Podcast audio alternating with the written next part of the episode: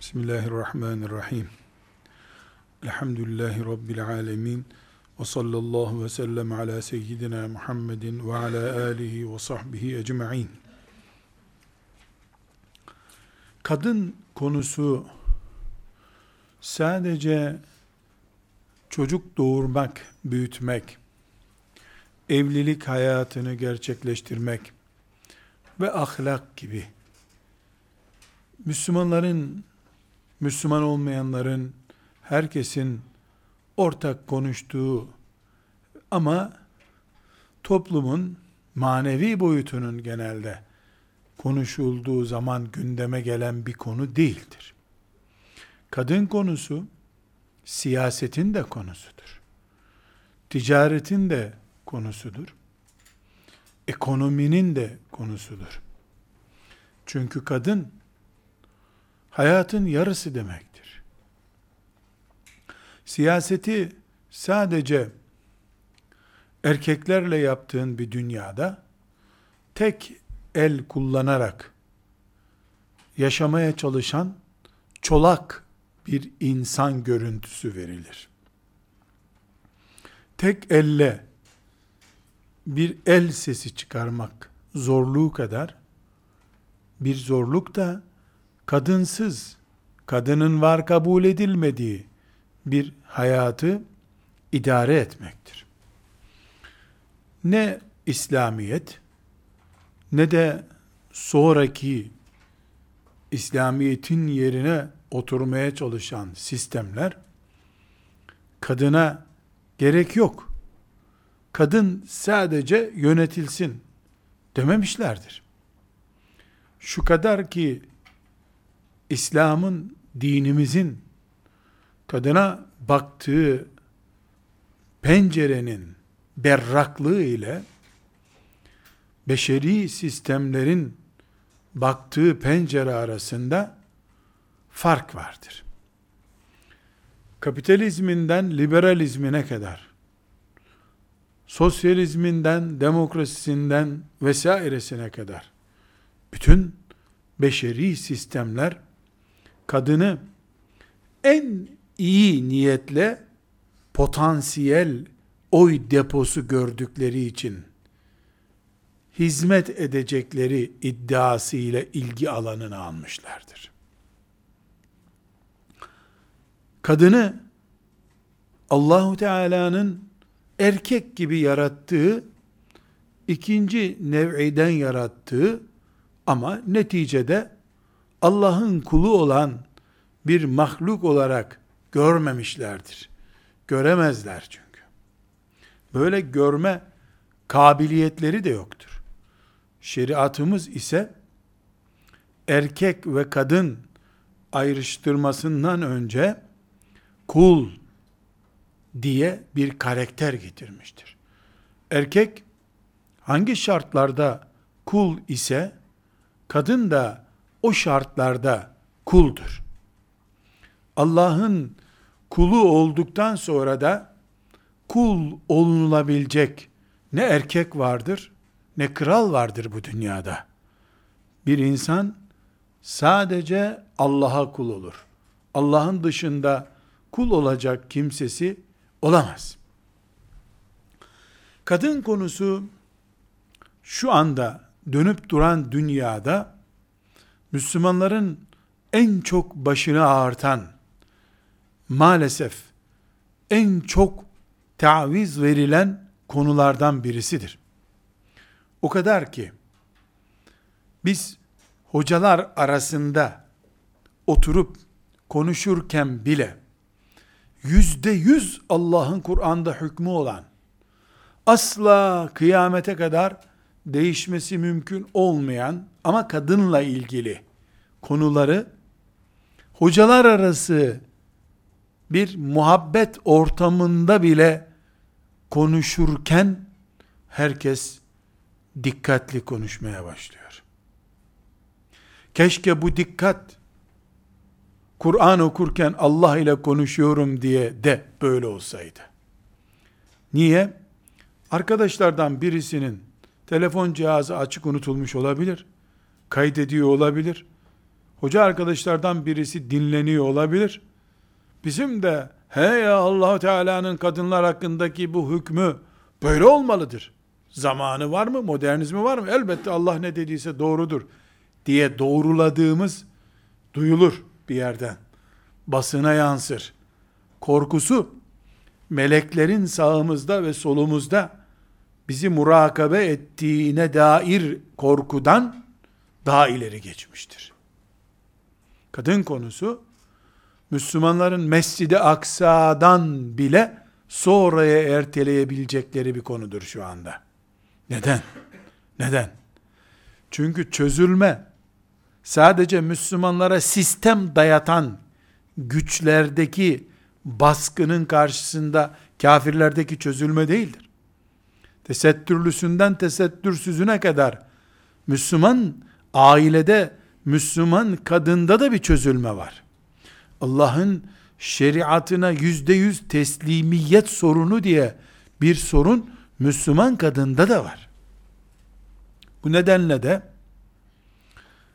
Müslümanlara din, Allah, şeriat, Kur'an, cennet, cehennem, kabir hayatı konularını anlatacak insanlar kendilerine Allah'ın razı olacağına veya olmayacağına bakmadan çeki düzen vermek zorunda kalıyorlar. Bir hoca efendi cennette Allah huriler verecek diye göğsünü gere gere diyemiyor. Ancak erkekler arası bir yemek duası yapılırken bize cennette huriler nasip et ya Rabbi diye dua yapıp sanki bir temel fıkrası anlatılmış gibi de amin diye şakalaşılıyor o esnada. Bu düzey sadece Müslümanların neden Kudüs'e sahip olamadıklarının göstergesidir. Toplumun yüzde ellisine ki kadınları oluşturuyor, o bölüme Allahu Teala'nın hükmünün yüzde yüz geçerli olup olmayacağı konusunda tereddüt var iken neden Mescid-i Aksa yüzde yüz senin olsun? Al çıldıranı çıldırtayım. Şeriatçı olmak bakımından İsrail daha şeriatçıdır. Çok daha şeriatçıdır. Uyduruk külahlarını, kafasındaki takkelerini Avrupa'nın ortasında takabiliyorlar. Şeriat devleti, peygamberin ismiyle kurulmuş bir devletleri var. Muharref olduğu halde güya her kurbanın, her hayvanın etini bile yemezler. Hala dünyanın ortasında bile büyük marketler Yahudileri de kaçırmasınlar diye domuz eti satılmaz bu markette diye tabela koyuyorlar. İsviçre'nin göbeğinde Yahudilerin çok oturduğu mahallelerde marketler biz domuz eti satmayız demek zorunda kalıyorlar. Şeriatçı Yahudi çünkü. Kendi şeriatının şeriatçısı. Ama Müslümanlar ülkelerinde liberalizm adına, demokrasi adına, oy potansiyeli var korkusu adına domuz eti neredeyse satılsın diye kanun çıkaracaklar. Bu bizim Allahu Teala'nın şeriatının ona göre, buna göre, şu zamana göre, bu zamana göre, uzay çağına göre, orta çağa göre, epilepsi çağa göre, e, eksenli çağa göre filan diye böyle bir sürü isimlerle Allah'ın şeriatını biz evirip çevirirken ellerindeki muharref Tevrat'a rağmen şeriatçı yaşayan adamları Allah getirir.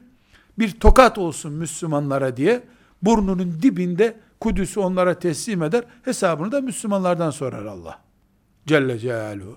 Sadece ben aile huzursuzluğuydu, manevi çöküntümüzdü, kaybolan bereketimizdi. Bunu konuşmuyorum. Hani çok göze çarpar, böyle e, çok metal bir nesne gibi durduğu için Mescid-i Aksa'yı konuşuyorum. Mescid-i Aksa niye Müslümanların elinde değil? Niye değil? Onu konuşuyoruz. Onu anlamaya çalışıyoruz. Her halükarda kadın konusu bugün Müslümanlık, Kur'anlı hayat, Resulullah sallallahu aleyhi ve sellem Efendimizin şeriatının söz konusu olduğu bir hayat konuşurken en çok taviz verilmiş bölüm ve ne yazık ki yarınlar bakımından en riskli görünen bölüm siyasi konulardan önce hatta ve hatta faizin kaldırılıp kanunen yasaklanma umudundan önce kadın konusudur. Kadın konusunda Müslümanların şeriatlaşmaya, Kur'anlaşmaya dönüş merhalesi Allah'ın takdiri dışındaki alanları konuşuyoruz. Yani bizim beşer olarak takdirimize göre konuşuyoruz. Yakın yılların işi değil gibi duruyor. İnşallah faiz zaten fakirin aleyhine olduğu için, faiz Müslümanın e, gavuru herkesi sömürdüğü için faiz dönüşümü olabilir. Zaten aşağı çıktı, yukarı çıktı uğraşılıyor ama kadın konusundaki tavizler ara sıra faizleri düşürür gibi kimsenin düşürebildiği bir şey değil. Bu taviz hep büyüyerek gidiyor. Yakın yıllara kadar kadın erkek eşitliği kavgası yapılıyordu. Artık o kavga bitti. Artık erkek kadınla eşit olalım bari diye mücadele edecek, mitinglere gidecek herhalde. O hale gelindi. Sadece bu kanuni meselelerde değil, idrak meselesinde de böyle, e, aile içi sorunlarda da böyle, bir şirket e, idaresinde de söz konusu büyük bir sorun olarak bu böyle maalesef. Bu sebeple biz bu asırda Müslüman kadın profilini yeniden çizmek zorundayız. Biz Müslüman kadın deyince tesettürlü kadın mı anlamamız gerekiyor?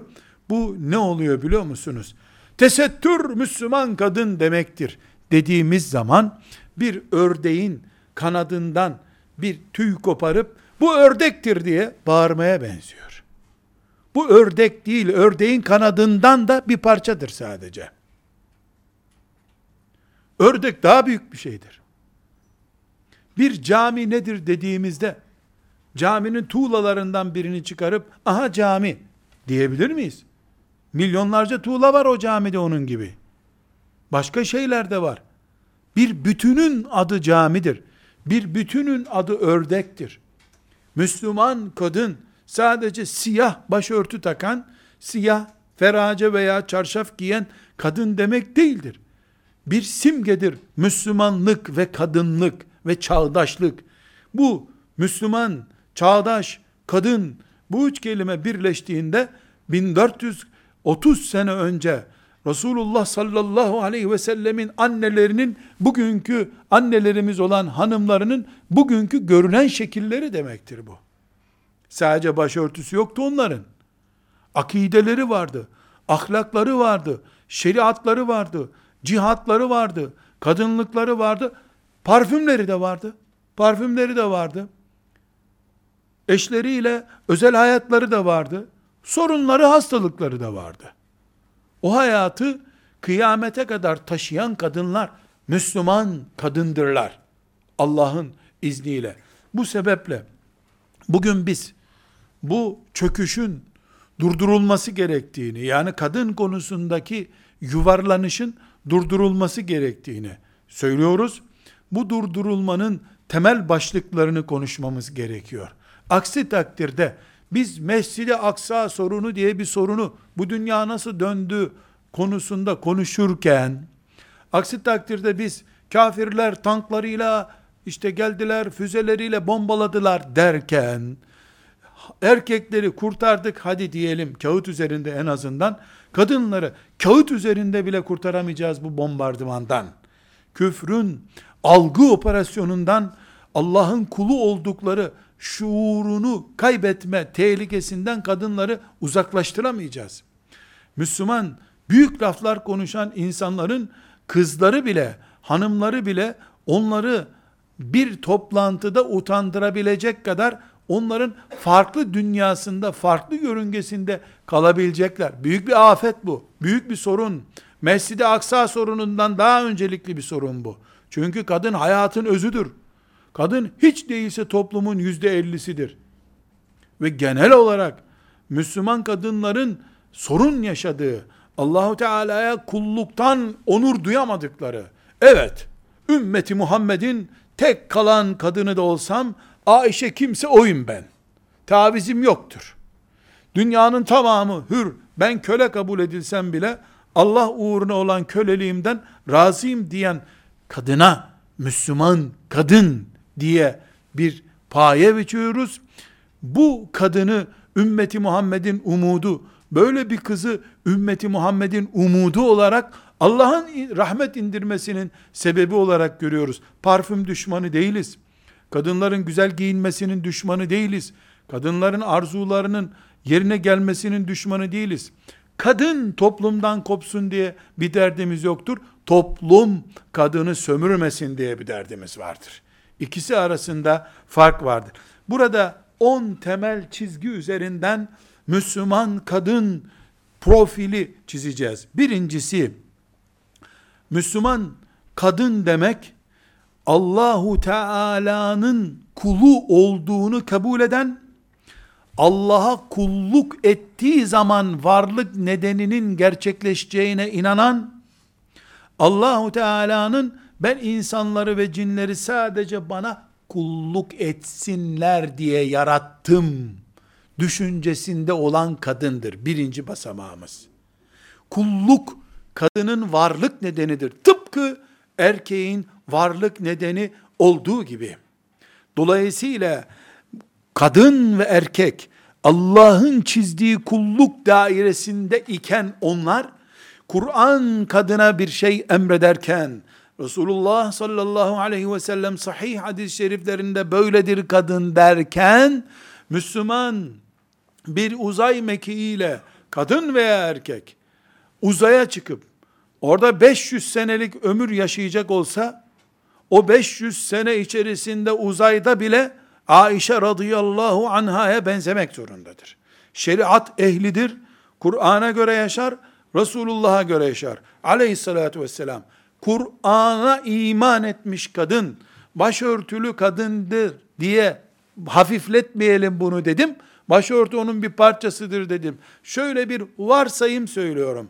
Uçuk bir örnek olsun. Müslüman bir kadın tek başına bir uzay aracıyla uzay boşluğuna gitse ve orada 500 sene kalacak dense, sağında, solunda hiç insan yok. En yakın uzay cihazı da 3000 ışık yılı mesafesinde diyelim. Kimsenin kimseyi görmediği bir yer. Orada bu kadının tesettürü olacak mı? Olacak tabi. Neden olacak? Meleksiz bir yere gitmedi ya. Meleklerle beraber bu kadın. Meleklerle beraber. Hayası uzayda bile yanında olan kadına biz Allah'a imanı aktif kadın diyoruz. Birinci basamağımız bu. Bu çağın Müslüman kadınının profilini konuşuyoruz. İki, bu kadın hayat standartlarını, Allah'ın indirdiği Kur'an, peygamberin konuştuğu sünnet, bu ümmetin müştehitlerinin ortak kanaati olan icma ve fukahanın kıyası dediğimiz dört sistem üzerine oturtur. Bu sistem üzerinde kulluk yapar, ibadet yapar, ahlakını belirler. Bu dört temelin Kur'an, sünnet, icma ve kıyas bu dört temelin serbest bıraktığı alanlarda ise oturur keyfine göre, düzenine göre, akrabalarına göre, yaşadığı çağın modernizasyonuna göre her neyse istediği gibi yaşayabilir. Ama bu dört ölçü Kur'an, sünnet, icma ve kıyas dediğimiz bu dört ölçüyü aşmadığı zamanlar Müslüman kadının hayat temellerinde bu dört kelime vardır. Üçüncü kuralımız, Müslüman kadın, çağdaş Müslüman kadın, bu ümmetin bu asırdaki kadını olan kadın, iman eder ki, benim dinimden sonra hiçbir din yoktur. Ve benim dinimin muadili, yani onun yerine geçebilecek herhangi bir sistem karşılığı yoktur. Bütün zamanları Allah yarattığı gibi dini de bütün zamanların dinidir. Bütün mekanları Allah yarattığı gibi bütün mekanlarda da din Allah'ın dinidir. Bu zamana uymuyor gibi bir safsata Müslüman kadın ve erkeğin ağzından çıkamaz. Çıktığı zaman sen Allah'ı bu zamana uygun görmedin mi diye bir soru melekler ruhunu alırken sırtına vura vura söyleyeceklerdir. Dört, Müslüman kadın için ideal kadın Allah'ın ayetlerinin evlerine indiği kadınlardır. Onlar da müminlerin anaları olan Resulullah sallallahu aleyhi ve sellem Efendimizin hanımlarıdır.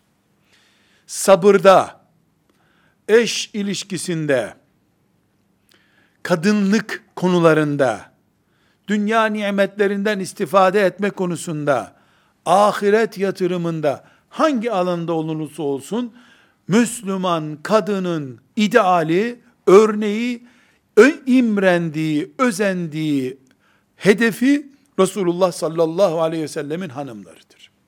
Analarımızdır. Dolayısıyla Resulullah sallallahu aleyhi ve sellem Efendimizin hanımları bütün Müslümanların analarıdır. Erkek ve kadın herkesin anasıdır onlar. Kur'an öyle diyor çünkü. Ama bu açıdan bakıldığında bu asrın kadınlarının iki kere anasıdır onlar. Hem müminlerin anaları oldukları için anasıdırlar Resulullah sallallahu aleyhi ve sellemin hanımları hem de ideal kadın olarak onları gördükleri için anamız diyeceklerdir onlar. Bu sağlanamadığı zaman Ayşe'nin, Hafsa'nın, Hadice'nin yerine maazallah, maazallah, velev ki hoca teyzesi olan, velev ki, velev ki ona ders veren, hafızlık yapan hoca olsun, örnek, ideal, Aişe'den, Hafsa'dan, Hadice'den ve Fatıma'dan başka bir kadın onun zihnine girdiği zaman şeytan için yatırıma uygun zemin oluşmuş demektir.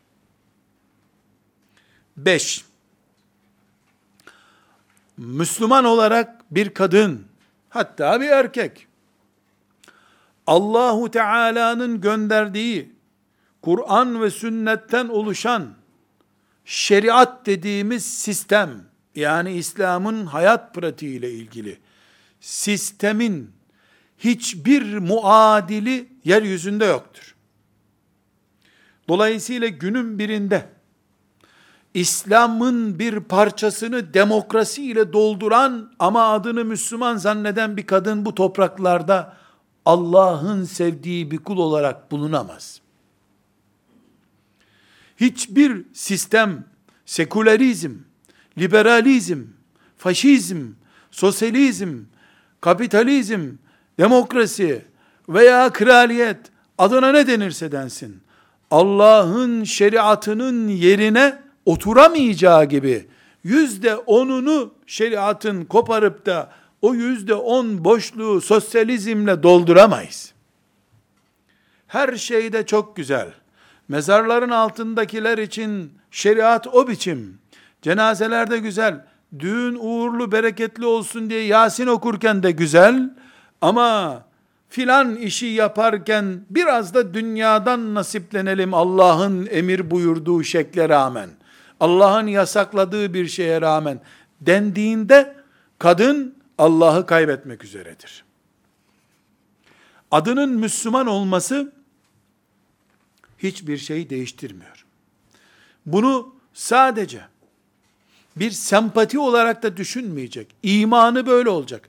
Sevgisi böyle olacak, pratiği böyle olacak.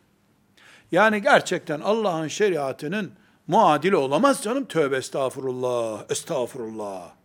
Böyle inanıyor. Peki sevgin ne tarafa? Sevgin filan beşeri sistemden tarafa. Bu çarprak, çapraz bir ilişki bu. Pratikte böyle iman ettiğine dair bir görüntü yok. Hem zevkine göre yaşa, hem de Allah'ın dininden taviz kopar, ama sorulduğunda da, meleklerin dışındakiler sorduğunda da, Allah'ın dini İslam'ın son kalesi olarak sen varsın zannet. İnsan kendi kendini aldatır sadece. Bunu, bunu meleklere inandırması mümkün değil. Mezarda konuşulabilir bir yalan değildir bu. Altıncı ilkemiz, Müslüman kadın konuşurken, inanırken, profilini çizdiğimizde bu asırda, Altıncı profili şudur. Müslüman kadın Allah'ın şeriatının yüzde yüz kadınlarla ilgilidir dediği hükümlerini Kur'an ve sünnete ait hükümlerini yüzde yüz adaletli ve kendisine iyilik yapılmış olarak kabul edecek. Belki burada bir paragraf açıp şöyle bir istisna yapabilirim. Maliki mezhebine mensup filanca alim demiş ki kadın şu tür renkten bir etek giyerse bir misal bu varsayım farazi bir şey. Kadın şu renkten bir etek giyerse cehennemliktir demiş. Bu bizim bir fakih insana saygımız bakımından başımızın üstüne edeceğimiz bir söz olur. Maliki mezhebine mensup filanca alim, müştehit böyle bir kanaat kullanmış. Allah razı olsun. Hürmet eder, saygı gösteririz. Ama bu Nisa suresindeki bir ayet gibi de algılanamaz. Dolayısıyla kadını biz bu ümmetin dört mezhebinin fukahasının ağzından her ne çıktıysa her birini adalet ve ihsan kabul edeceksin diyemeyiz. Böyle bir şey olmaz.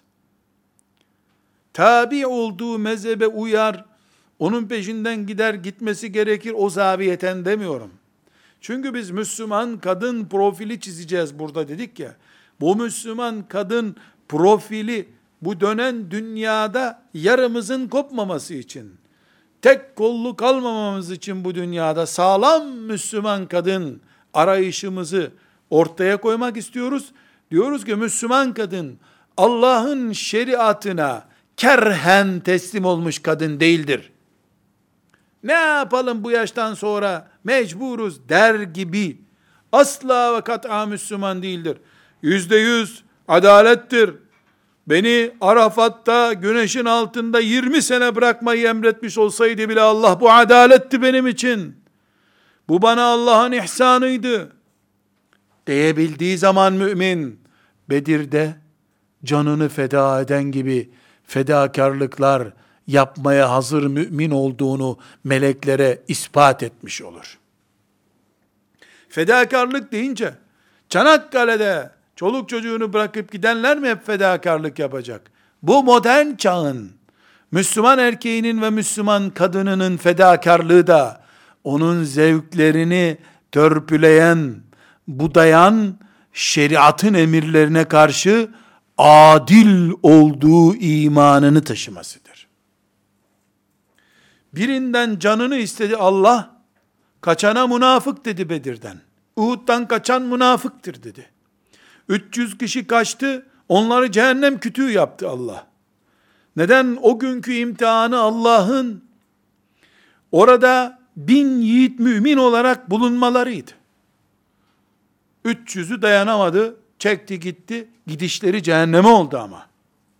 Bu asırdaki mümine de Allah, şeriatını bütün dünyanın saldırı altında ezmeye çalıştığı evhamı ile şeytan korkuturken, hayır, Allah bana değil peçe takmak, demir zırhla dolaşacaksın İstanbul sokaklarında deseydi bile, Rabbimin adaletiydi bu.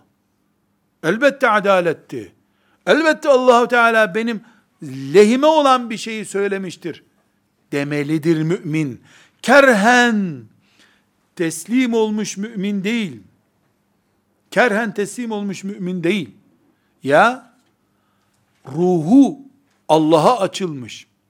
Hiçbir itirazı ve hiçbir tartışması olmayan mümin, erkek ve kadın, özellikle de kadın çünkü çok gündemde, kadını gündeme getirdik böylece, Allah'ın bu asırdaki temiz mümin kuludur.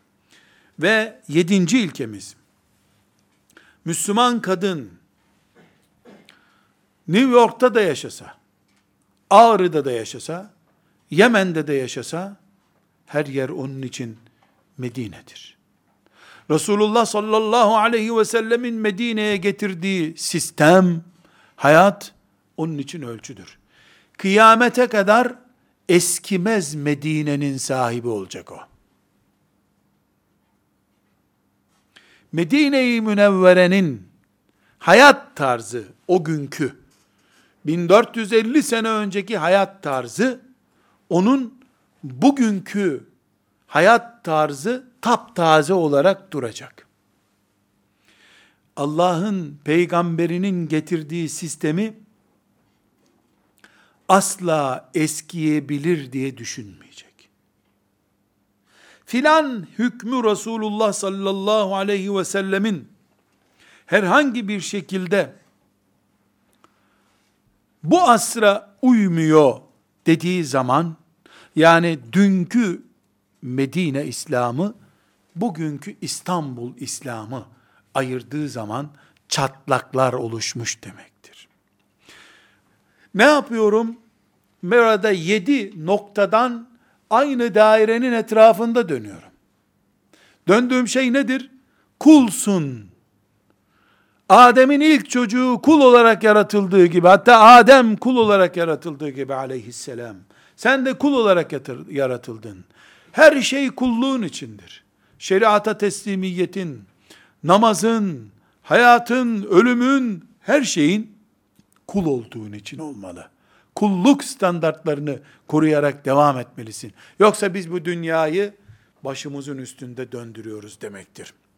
Sekizinci bakış penceremiz, sekizinci perspektifimiz, kadının kulluğu ve bu çağda yuvarlanmaması için kadının teklifimiz. Kadın bilecek ki, Allahu Teala'nın mümin kullarıyla mümin olmayan kulları arasındaki cihat yani hak ile batıl arasındaki cihat ilk insandan itibaren vardı, son insana kadar da devam edecek.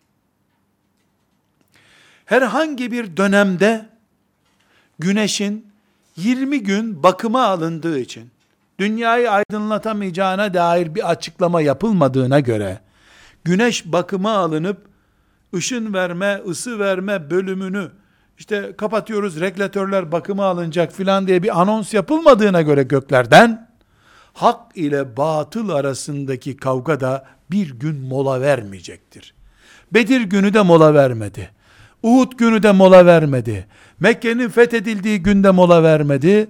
Resulullah sallallahu aleyhi ve sellemin vefat ettiği günde mola vermedi. Ömer radıyallahu anh'ın vefat ettiği günde mola vermedi. İstanbul fethedildiği zaman mola vermedi. Daha fazla kızıştı üstelik. Çanakkale'den İngiliz gemileri batıp helak olup gittiklerinde de mola vermedi. Daha fazla kızıştı üstelik. Kızışması artarak kıyamete kadar devam edecek.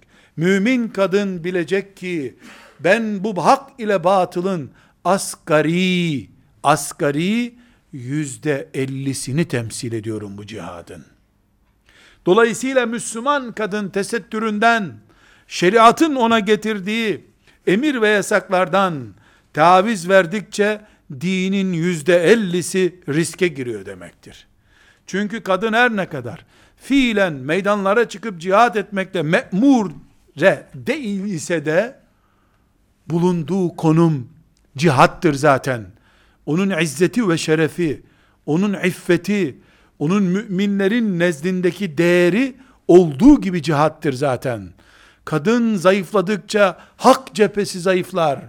Kadın Allah'ın ahkamını bu zaman için uygun görmüyorum gibi bir cümle kullanır veya buna yakın bir temayül gösterirse bu hak cephesinde gerileme demektir. Yüzde elli asgarisidir bunun. Kadın kadın olarak yüzde elliyi temsil ediyor ama erkeğe etki etmesi bakımından diğer yüzde ellide de yüzde elli katkısı var. Nesilleri de o yetiştiriyor çünkü. Erkek mücahitleri de o yetiştiriyor.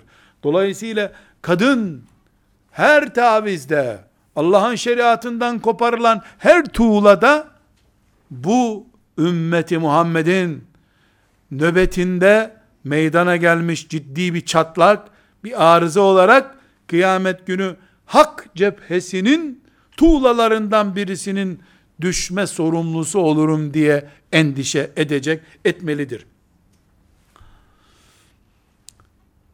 Ve dokuzuncu maddemiz. Gerçek şudur ki, Havva annemizden beri kadın zulüm görüyor. Buna hiç kimse itiraz edemez. Hiç kimse ama. Birinci ve ikinci dünya savaşında ölen erkeklerden daha fazla çileyi kadın çekmiştir. Buna kimse itiraz edemez. Afrika'daki kıtlık, kaos, kolera, bulaşıcı hastalığın en büyük faturasını kadınlar çekiyor. Buna kimse itiraz edemez. Şu dünyada Havva annemizden beri, yani Adem aleyhisselamla Havva annemizin karı koca olduğu günden beri, kadın gerçekten çilece, çilekeştir. Ve bu çile erkeğin çilesiyle karşılaştırılamayacak kadar büyük bir çiledir. Bu çilenin iki boyutu var. Bir, Allahu Teala'nın bile Kur'an-ı Kerim'de zorluklar, meşakkatler dediği fıtri, doğal bir çile var. Kadının hamileliğinden, emzirmesinden, çocuk büyütmesinden, eş olmasından, bir erkeğin evine gidip o erkeğin emrinde yaşıyor olmasından kaynaklanan ve asla telafi edilemeyecek bir çilesi var kadının. Allah da karşılığında cennetini vermiştir. O adaletini Allah sağlayacak. Bir bu çilesi var. Bu çilesi onun kutsal çiledir. Hiçbir kadın hamilelik hatıralarını lanetleyerek anlatmaz. Hamileyken bağırır, çağırır, ağlar, doğum esnasında yer çatlayacak kadar, duvarlar çatlayacak kadar bağırır, ağlar. Ama bunu yaşamasaydım, ölseydim, lanet olsaydı deyip kahrederek anlatmaz. İki gün sonra tatlı hatıralara dönüşür o onun için. Evlilikteki ilk acemilikleri, eşine giderkenki utangaçlıkları vesaire, hepsi onun için tatlı hatıralara dönüşür. Bu da bir çile ama bu tatlı bir çile. Bir de kadının çektiği bir çile var. Bünye kimliğinden, biyolojik yapısından, fıtri niteliğinden dolayı erkeğin kadına tuğyanı vardır. Erkeğin kadını ezmesi söz konusudur. Bu da bir realitedir. Havva annemizden sonra bu gerçekleşmiştir. Adem aleyhisselam bir peygamber olarak bunu yapmadı ama ondan sonraki çocukları ta Havva annemizin kızlarından itibaren kadın gerçekten bir saldırı altındadır. Bu saldırıdan asla ve kat'a İslam sorumlu değildir. Önceki İslam'dan önceki peygamberlerin getirdiği dinler de mesul değildir. Çünkü İslam Allah'ındır. Allah kullarından bir grubuna niye zulmetsin? Zulmetecek olsaydı Allah yaratmazdı zaten. İslam zulmetti demek kesinlikle İslam'ın Allah'ın olmadığını iddia etmektir. Ya da Allah da zulmediyor demektir. Haşa sümme haşa. Gökler başımıza yuvarlanır. Bunun esprilisini bile yapsak. Ama ne var? Ne var? Bir sorun var. İslam toplumu olduğunu söylediği halde aslında köy ağası sistemidir bu, İslam sistemi değildir. Aslında bu direkt bir kapitalist sistemdir ama millet cuma namazına gidiyor. Topluma İslam sistemi denmiştir. Yani İslam'ın adının kullanıldığı, kimliğinin bulunmadığı toplumlarda kadın zulüm görmüşse eğer, bu zulmün faturasını İslam'a ödetemeyiz. Bu bir tür vergi kaçakçılığı gibi bir şeydir. İki, bugün Birleşmiş Milletler kurdurulduğu zamandan beri ciddi bir şekilde kadını zulümden kurtarma, kadını hürriyetine kavuşturma kampanyaları yoğun bir şekilde yürütülmüştür. Bunların bir kısmı hayırlı sonuçlar getirmiş olsa da devreye kadını hissedemeyeceği şekilde mazlum duruma getiren yeni sistemlerle değiştirilmiştir eski sistemler. Burnuna zincir takılıp köleler şeklinde Amerika'ya götürülmüyor artık ama Amerika'ya işçi ailesi olarak götürülüyor şimdi. Yine Amerikalı patronun emrinde bu sefer köle olarak değil vize ile gelmiş işçi olarak oradadır. Artık bu sokaklarda serserilerin el ense çekip alıp kaçırıp götürüp filancanın kızı filancanın karısı kaçırıldı denen sahneler bitirildi nispeten nispeten dünyada. Ama mağazalar kanalıyla, gıda sektörü kanalıyla, para e, sevgisi oluşturarak veya benzeri onlarca şeytanımsı hilelerle kadın hissedemediği ancak hayatının sonuna gel geldiğini anladığı zaman bomboş yaşadığı bir hayatla bu ömrü geçirdiğini, kadınlığını heba ettiğini, cennet hurisi olması gerekeceği şartlardan cehenneme doğru yuvarlandığını anlayabileceği bir bataklığa çekilmiştir kadın. Yani Havva annemizden beri var olan zulüm asla kalkmamıştır. Kimse kimseyi aldatmasın. Zulüm modernleşmiştir. Kılık değiştirmiştir. Çağın imkanlarına uymuştur. Dijitalleşmiştir artık. Dijitalleştirmiştir. Bana hiçbir Allah'ın kulu en derin tarihi bir filmde bile hatta ve hatta mesela Malta konferansında ne sekreter olarak ne de işçi olarak ne de çaycı olarak hiç kimse yoktu. Bir gemide oturmuş insanlar dünyayı bölüşüyorlar orada. Birinci Dünya Savaşı bitmiş ya da ikinci Dünya Savaşı bitmiş. Dünya devleri, canavarlar taksimat yapıyorlar. Bu esnada bir e, herhangi bir şekilde bir, bir kadın yok orada. Kadın konusu yok zaten. Japonya taksim ediliyor, İtalya cezalandırılıyor, Almanya'ya filan tokat vuruluyor. Onun filmi yapılırken bile iyi bir Alman kızı 10 dakika yine arzı endam ediyor orada. Bu tabiatında yok. Olayın aslında yok. Bu kadın niye getiriliyor?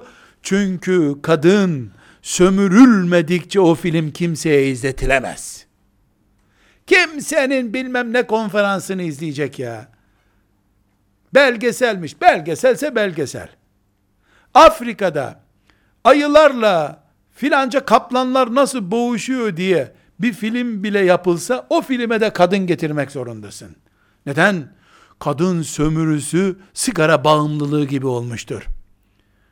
Kadını güya Afrikalıların sömürüsünden 3 tane, 4 tane, 10 tane kadınla evlenen görgüsüz Afrikalılar dediğin kimselerin zulmünden kurtarırken yüzlercenin gözünde tartışılır konu haline getirmiştir. Bu bir sahtekarlıktır. Ümmeti Muhammed bu tuzağa düşmemelidir. Kadınıyla, erkeğiyle. Halbuki İslam'ımız dünya ve ahirette kadın üstün olsun diye Allah'ın şeriatını getirmiştir. Ama öyle ki girişte söylediğim gibi neredeyse uçan kuşların yere düşme kabahati bile İslam'a yüklendiği bir zamanda olduğumuz için kadının bütün çileleri onu yaratan Allah'ın dinine fatura edilmektedir. Elbette iman meselesi bu. Onuncu bakışımız Müslüman kadın Müslüman kadın bu çağda sadece iman esaslarına tam inandığını söyleyerek ama pratiğini Müslümanlaştıramayarak asla ve hatta orijinal mümin olamaz. İlla mümin kadın ve mümin erkek itikadı gibi, inandığı şeyler gibi konuşacak. İnandığı şeyler gibi giyinecek. İnandığı değerler gibi düğün yapacak inandığı değerler gibi misafirliğe gidecek. İnandığı değerler doğrultusunda sofra kuracak. İnandığı değerler doğrultusunda çocuk büyütecek. İnandığı değerler doğrultusunda öğretmen olacak. Çalışmak zorundaysa o şekilde çalışacak. İtikadıyla pratiği arasında çelişki olan Müslüman kadın görüntüsü kesinlikle yanlıştır. Peki hızlı bir soru sorup hızlı bir cevap bulmak zorundayız. Sonra gerekiyorsa bunun açılımını yapacağız. Müslüman kadın neden bu tuzağa düştü? Neden tesettürlü Yasin okuyan kadınlar kızlarına dertlerini anlatamıyorlar? Neden annelerle kızlar arasında ya da ninelerle onların kızları ve gelinleri arasında büyük uçurum denebilecek mesafeler var? Bir, iman konularını felsefe konularına dönüştürdük. Allah sözcüğü tüy tüy diken etmiyor bizi. Allah'ın ayetlerini kim ne dedi, hangi hoca ne dedi diye tartışabilecek kadar cüretli bir toplum olduk kadınımızda erkeğimizde. Dolayısıyla bir kadına Resulullah böyle söylüyor ki diye söylendiği zaman ama diye başlayan cevaplara başlayabilir o. Neden? Çünkü akidemiz bizim ciddi bir şekilde darbe yemiştir. İki, şeriat ilimleri ertelenmiştir. Bu erteleme, bu Cumhuriyet döneminden önceki son 100 senede, hayat memat savaşı yapan Osmanlı ecdadımızın döneminde, erkeklerin bile medreseye alınamadığı ilim fakirliğinin seferberlik yıllarındaki gıda fakirliğinden önce başladığı bir dönem geçirildi. Hatta ben bunu biraz daha cüretli davranıp bir 200 sene öncesine yani Viyana'dan döndükten sonra Kanuni'nin hemen hemen o dönemlere tekabül edecek şekilde neredeyse bir ilim cahilliği bütün Osmanlı topraklarını çünkü toprağımızı, namusumuzu, bayrağımızı ve ezanımızı koruyacağız hamlesiyle Müslüman kadınların, Müslüman erkeklerin, Müslüman çocukların eğitimine doğru dürüst vakit ayrılamadı. Erkekler bu ilim kıtlığından bir nebze kendilerini kurtardı iseler de Müslüman hoca hanım 1, 2, 3, 4, 5, 10'a sayılacak kadar bu Osmanlı'nın hilafeti yıkıldıktan sonra ve Cumhuriyet sistemine geçildikten sonra bir İskilipli Atıf, iki filanca zat diye pek çok isim sayılabilir erkeklerde. Kadınlardan da filan hafıza hanım, filan kariye hanım, filan muhaddise hanım, filan fakih hanım diye bir diyebilirsen ya nasip iki diyemeyeceksin. İki desen kim o diye sorulacak sana. Evet, abide kadın var. Belki erkeklerden daha fazla. Teheccüd kılan kadın var. Erkeklerden daha fazla haramlardan kaçınan kadınlar var. Bu 1900'e gelindiği zamanı söylüyorum.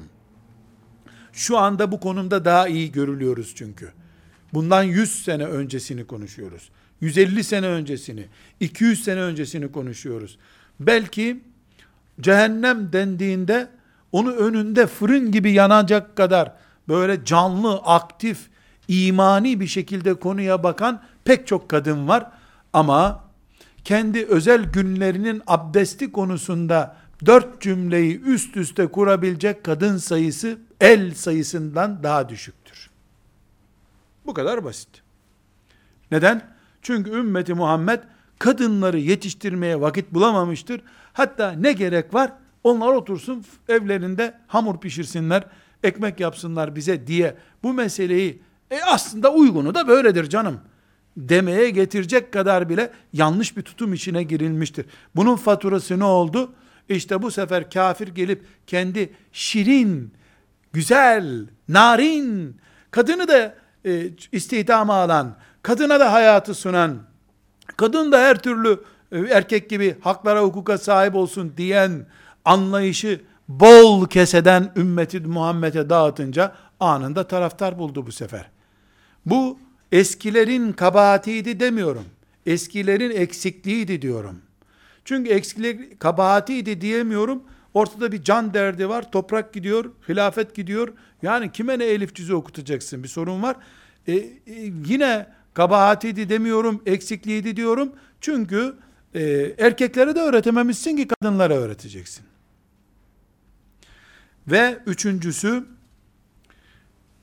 bu asırda kadınlarımız ve erkeklerimiz çok ciddi bir şekilde lüks düşkünü olduk. Bu lüks düşkünlüğü kadınlarda daha fazla göze çarptı. Çünkü erkek bir araba alıyor, öbür arabadaki değiştirdiği zamanki fark dikkat bile çekmiyor. Zavallı kadın üç buçuk perdesi var. Biri güneşlik çünkü o perde değil. Dördüncü perdeyi takınca tabi israf olarak hemen dikkate çekiyor. Kalpler zinetle ve zevkle doldu.